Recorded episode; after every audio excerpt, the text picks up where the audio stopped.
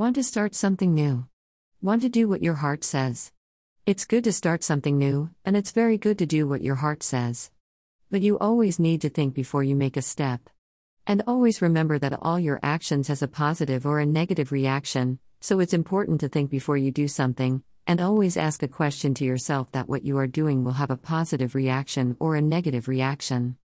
Your actions does not only affect you but it also affects people around you, like your family members, your loved ones, etc.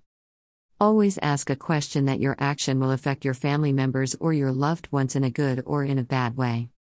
And if you get answer that your loved ones will get affected in a bad way, then just drop your plan of doing that thing. You always have to think about your family members.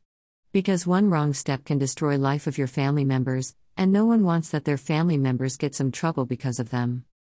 It's better to think and do everything. Thinking on something will never harm you, so always think twice before you make a decision. It's better to think than regretting in the future. So always think and make your steps. Thank you. Misha Vagasha